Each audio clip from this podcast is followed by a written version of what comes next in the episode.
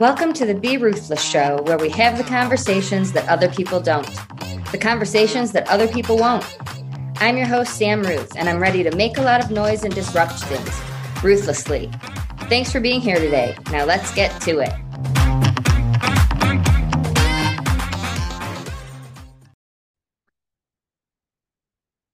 Welcome back to the Be Ruthless Show. I'm your host, Sam Ruth, and we are midway through October. It blows my mind. The Lions are winning. I sure hope the Cowboys win tonight. If you're listening live, send them some love. Gets you on my good side. There's a lot of chaos in this world right now, and I am feeling it. And I think everyone in my world is as well. It's just bad news everywhere we turn. And I want to talk about color codes. I use them with my clients in so many ways. And I have been working, for those of you who know me well, I have been working hard to connect with police and security in Colorado to learn more, to educate them more about mental health, to learn more about the legal system here, and to work together, to collaborate, to connect, because there is a lot that goes together between mental health and the legal system. There's just a lot of overlap. And as I learn more and more, color codes go in both worlds as well. How often have you heard codes when you're watching a TV show or a movie, when they're doing something with the police that are numbers, numeric codes? There's all different types of codes. And why do we use them? We use them to explain something in a simple way, right? A code lets a group of people know something is going on, right? Something bigger, something more elaborate, something that requires a longer description in a shorter way, right? A fire alarm means that we have to exit the building, right? We have all these symbols to let us know something, a stop sign, a green light. All of these things tell us what we are supposed to do in a simpler way, right? And so with my clients in my workshops, there are so many things I use codes for, because a lot of times, whether it is a situation that maybe someone's overwhelmed and at a loss for words, a code can be a simpler way to communicate something. Teenagers can be moody and irritable. A code can be a simpler way to communicate something, right? There's so many reasons that codes can be helpful, and asking for help can be difficult. I use code words all of the time when I do that workshop or talk. And a lot of times, colors are a very, very simple way to get something across or communicated to someone. And a lot of colors can often be universally understood, right? Red is fiery. It is generally a powerful color. So my clients will often use red to mean moody, crabby, leave me alone. And we can't use a code without letting people understand or know what it means, right? So we have to give people the symbol and then the translation for what it means. But something like pink is a little bit of a friendlier color, right? So red might mean leave me alone. Pink might mean give me a hug, right? It's a softer, friendlier color. So I've been using colors as codes. I see numbers. I thought that numbers were codes for police. I have no idea why. I guess maybe I've seen it on NYPD Blue or some sort of police show. But through my recent interactions with police in Colorado, I have learned that they also use colors. And why do I care? I think we all should recognize and know what to do in situations. I was in a situation a few months ago where I was traveling, and I was at the Denver airport, and the train that you have to take to get from where you walk into the airport to your gate to the terminal got stuck. We've all been on airplanes or elevators that are stuck. I'd never been on the train, and I could see everyone starting to panic, and I had to do a little bit of calming down, because when you see a lot of people panicking, it can take a scary situation to scarier really, really quickly. And I feel like that can happen in stadiums, in stores, large stores, right? So what would you do if you were somewhere, if you were in a Walmart, if you're in Colorado in a King Super, if you're in other states, I don't know, in Michigan, I think that's Kroger for, I don't know what that is in other Midwest states. But if you started hearing codes, knowing me, I think I'd panic. I think I'd know something was going on. I think I would know that the staff was communicating something to each other that they didn't want the customers to know. I would think the same thing in a school, like the staff is communicating something to each other that they don't want the students to know. And is it ever good? Can it ever be positive? What do they want each other to know that they don't want everyone else to know? There's something going on here. My mind goes to those places. So here are some of the codes that, at least in Colorado, in my brain, anyone listening, translation from Sam, get out now, leave the building, exit, stage left immediately, right? A guide for color codes in Colorado. Code black means that there is extreme weather. Code white means there's an injury on site. Who is injured, by the way? Is it a customer? Is it somebody who works here? Code brown to me. What color is brown? I'm saying red is emotional, passionate. Pink is friendly. Code brown means there's an act of violence. I don't care who that's with. Get out now. Code green means there's a hostage situation. Code blue is a bomb threat. Therefore, I did not name this episode Code Blue, by the way. I was going to. Medically speaking, that makes me think of an emergency. It makes me think like Code Blue death. So I didn't want to name the episode that, because that makes me feel all sorts of emotions connected to losing Jim, and I didn't want anyone to have those.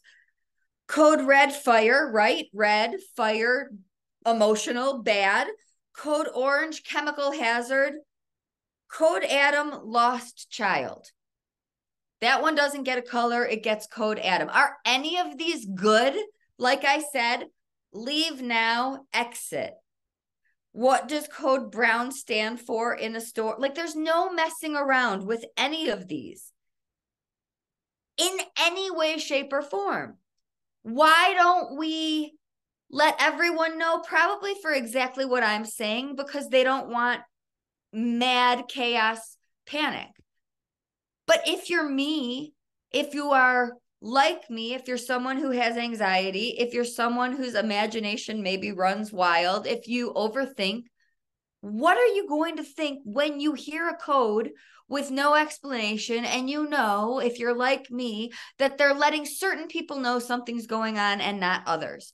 Like, I, again, am going to think something not good is going on, and they don't want everyone to know, and that can't be good. So what is my point here? If you hear something in these situations, it's probably a good idea to get to your loved ones and to get out. If it's a bad weather situation, do you want to be in the store or out? right? Like if it's bad weather, I'm probably at home not driving. And I've been that way my entire driving life.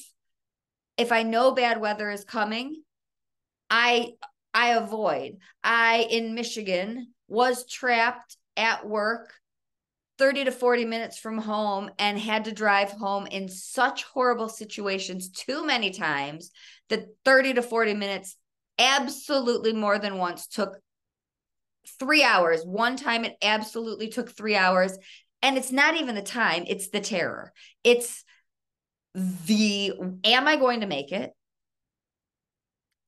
Am I going to get to an exit? If I was on the freeway and it was really bad, am I going to get to an exit to just take the main roads?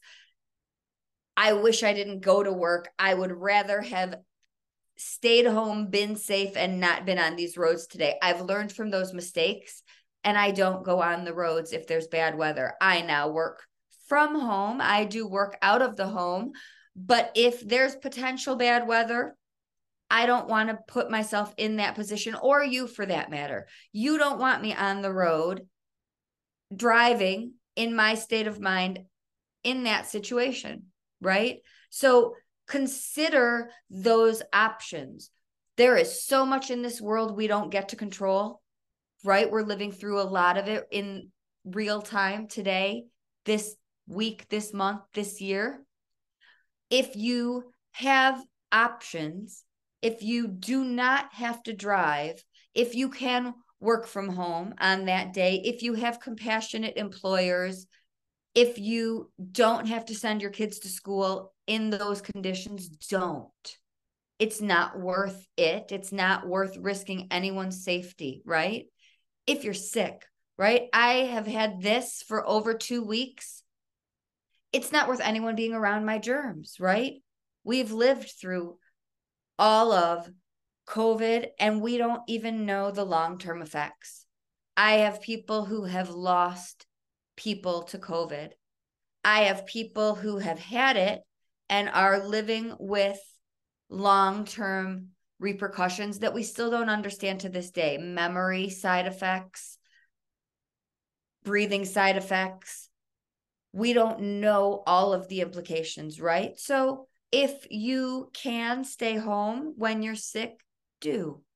We don't have to put other people in danger. We don't have to suffer through feeling sick. I have a teenager who said, my mom doesn't let me stay home.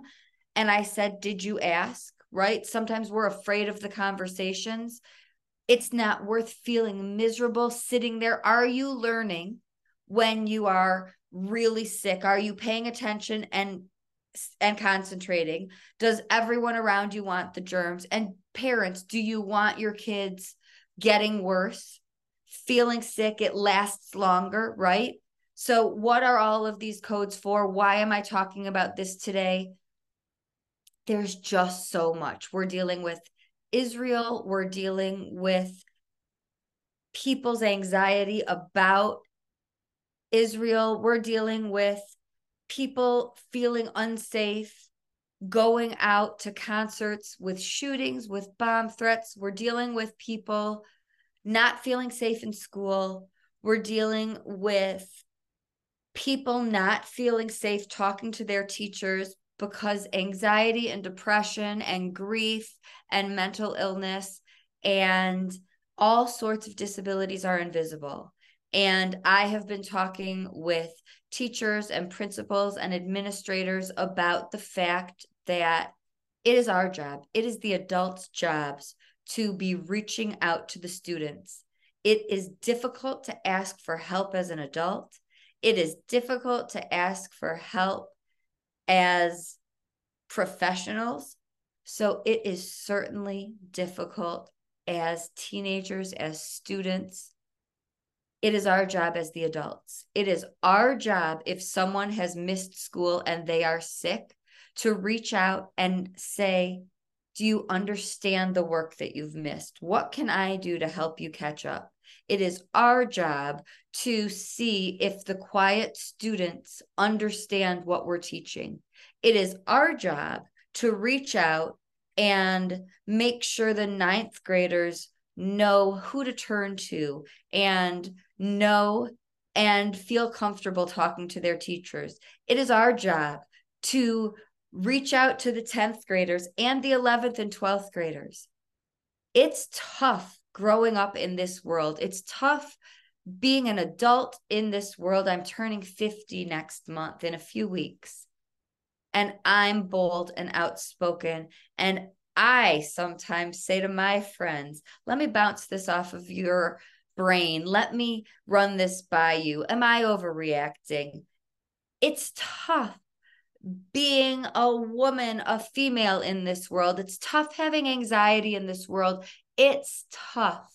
It's 2023, almost 2024. Social media makes things look glamorous and people compare to any and everything. And there are people who think life is a breeze. It is our job to let them know and remind them that we all are going through it every single day, and life isn't easy for anyone. And if we are making it seem like school is easy, if we are making it seem like life is easy, then we're failing everyone. It is our job to ask the questions. It is our job to have the conversations, whether it is uncomfortable or not. If you are a teacher, you have 30 students learning 30 different ways every single hour. And there are people in your classroom who are too polite to speak up. There are people in your classroom who are embarrassed because they think they're learning the wrong way and they don't want to look different than their friends. It is our job to reach out in a way that doesn't embarrass them. It is our job to call the parents if they aren't turning in their assignments.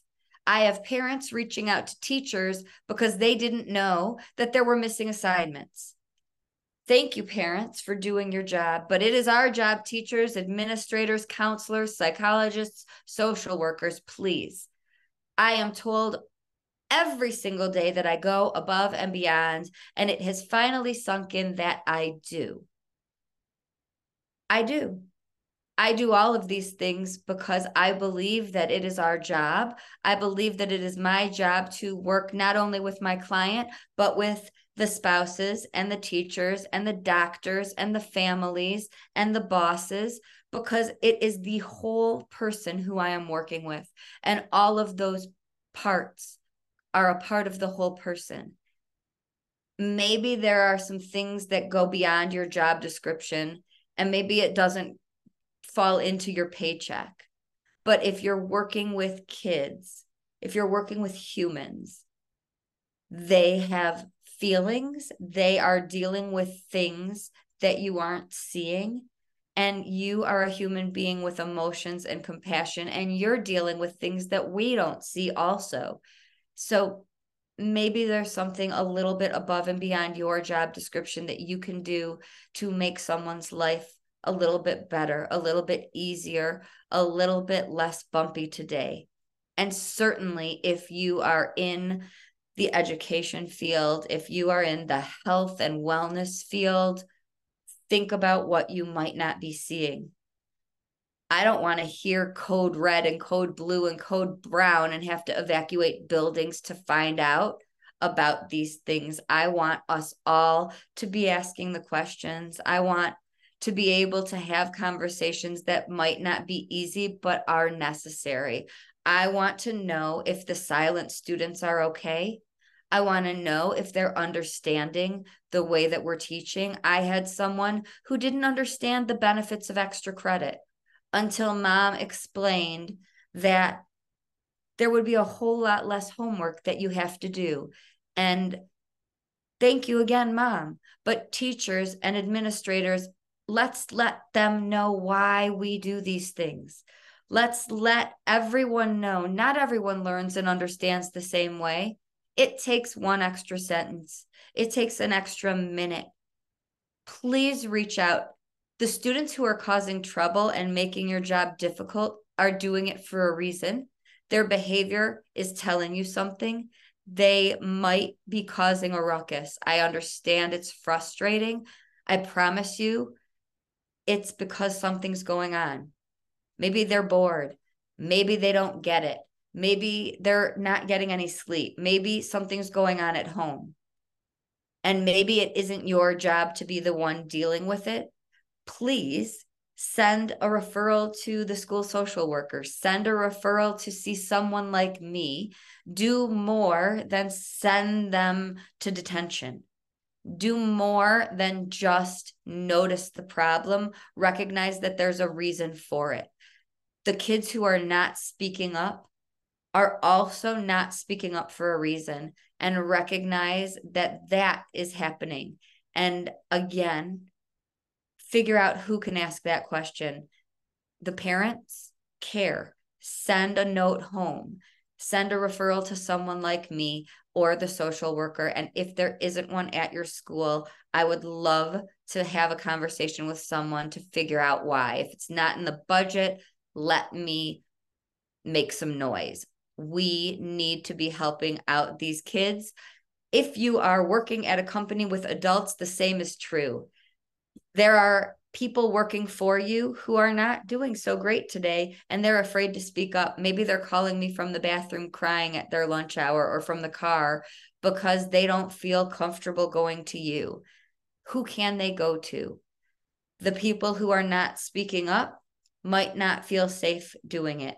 Maybe you can just ask how their weekend was. Maybe you can just ask what's going on in their life, what they do for fun when they're not at work. Maybe you can get to know each other. The people not speaking up are not speaking up for a reason. Maybe it's just because they don't feel like anybody at the office cares. The people who are causing a problem are doing it for a reason. Maybe they don't feel like anybody at the office cares. Maybe they need to learn differently. Maybe they don't understand something. We need to be having these conversations. Thank you so much for being a part of this audience and this community. I appreciate every single one of you, and have this audience for these conversations. If there's anybody who cares in your world and who wants to make a difference, please share this episode. Please let me know who in the communities wants to be a part of conversations like this. We need more people working together, having these conversations. Until next time, always be ruthless.